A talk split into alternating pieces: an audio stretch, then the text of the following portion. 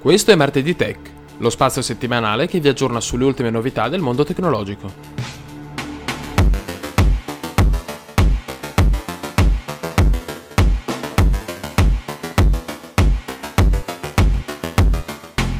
Con la diffusione dello smart working ci siamo spesso trovati a dover aggiornare il nostro corredo tecnologico. Nikon, per facilitare questo compito, ha rilasciato un software gratuito che consente, sia agli utenti Windows che agli utenti Mac, di utilizzare la propria fotocamera come webcam per il PC.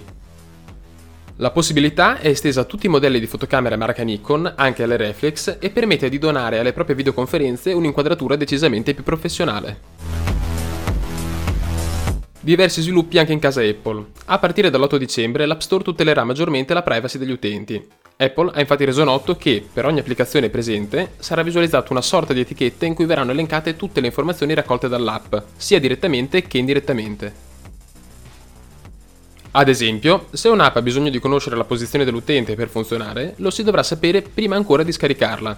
Apple deve inoltre fare i conti con due grattacapi non indifferenti, ci sono infatti serie problematiche per quanto riguarda la fornitura dei componenti destinati alla produzione di iPhone 12. A causa della pandemia, di restrizioni commerciali e dell'aumento della domanda da parte dei consumatori, Apple sarà probabilmente costretta ad utilizzare alcuni componenti destinati agli iPad sui suoi nuovi dispositivi.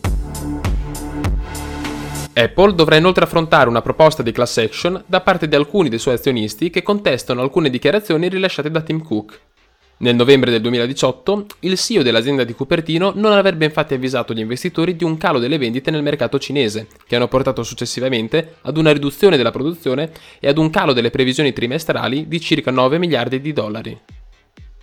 L'evento è degno di nota perché rappresenta la prima volta, dal 2007, in cui Apple è stata costretta a ridurre le previsioni di entrata, L'accusa, ovviamente, è che Tim Cook sapesse benissimo della situazione difficile in Cina e che di lì a poco si sarebbe aggravata, e nonostante questo abbia deliberatamente tranquillizzato gli azionisti con dichiarazioni mendaci, non tutelandone gli interessi ma anzi esponendoli a forti perdite.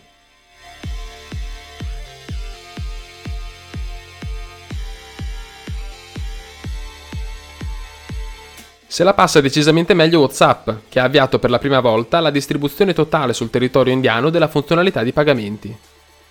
Utilizzando l'app di messaggistica a marchio Facebook, gli utenti potranno inviare soldi non solo ad altri utenti WhatsApp, ma a chiunque utilizzi un'app compatibile con UPI, un sistema di pagamento in tempo reale che è stato sviluppato dall'Ente Nazionale per i Pagamenti Indiano al fine di facilitare le transazioni interbancarie.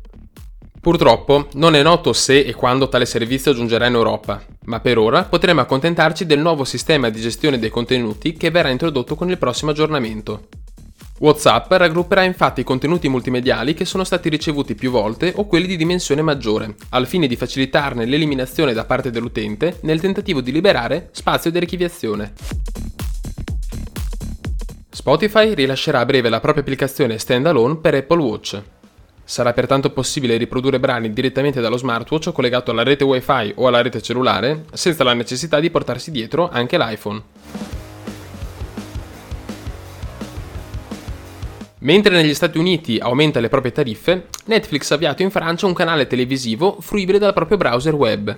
Il canale si chiama Netflix Direct, è disponibile mediante ogni tipologia di abbonamento e nel palinsesto sono inclusi programmi tv e film provenienti dalla Francia, dagli Stati Uniti e da altre regioni. I programmi sarebbero per ora selezionati tra quelli già presenti nella libreria di Netflix, ma, essendo per l'appunto un test, la situazione potrebbe cambiare molto velocemente. Sempre in Francia, un'associazione di consumatori ha annunciato una causa contro Nintendo, accusandola di obsolescenza programmata. Oltre 5.000 segnalazioni di clienti raccolte in sole 48 ore denunciano le modifiche che sono state apportate al design dei controller, cosa che avrebbe provocato guasti a ripetizione. Nintendo non è nuova a questo tipo di accuse. Già nel 2019 era stata intentata negli Stati Uniti una causa collettiva, che dovrebbe essere conclusa entro la fine di quest'anno. In Italia approda invece Prime Video Channels, la funzionalità targata Amazon che permetterà agli utenti di aggiungere al loro abbonamento Prime Video i propri servizi di streaming on demand preferiti.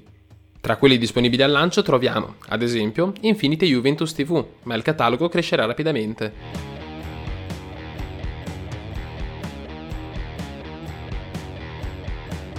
Mentre Netflix e Prime Video aggiornavano la propria offerta, la Guardia di Finanza, coordinata dalla Procura di Napoli, ha oscurato circa 700 siti web e 300 piattaforme PTV che trasmettevano illegalmente contenuti a pagamento. Il sequestro è scattato, in particolare, durante la partita di Serie A Cagliari-Sampdoria, con migliaia di utenti che, mentre erano collegati, hanno visualizzato un messaggio da parte delle fiamme gialle. L'autorità giudiziaria avrebbe a disposizione i dati di accesso alle piattaforme e ai canali Telegram che le sponsorizzavano, pertanto rischiano moltissimo anche i fruitori di questi canali illeciti.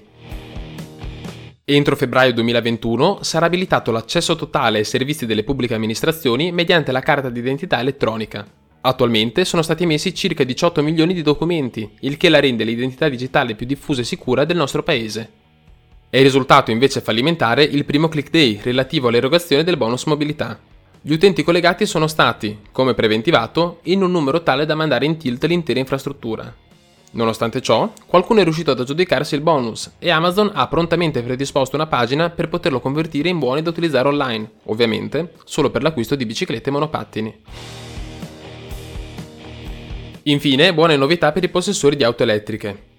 Enel ha stretto un accordo con McDonald's che porterà, entro la fine del 2021, alla creazione di 200 punti di ricarica nei parcheggi di altrettanti fast food. A proposito di auto elettriche, Tesla ha messo in vendita negli Stati Uniti una propria tequila.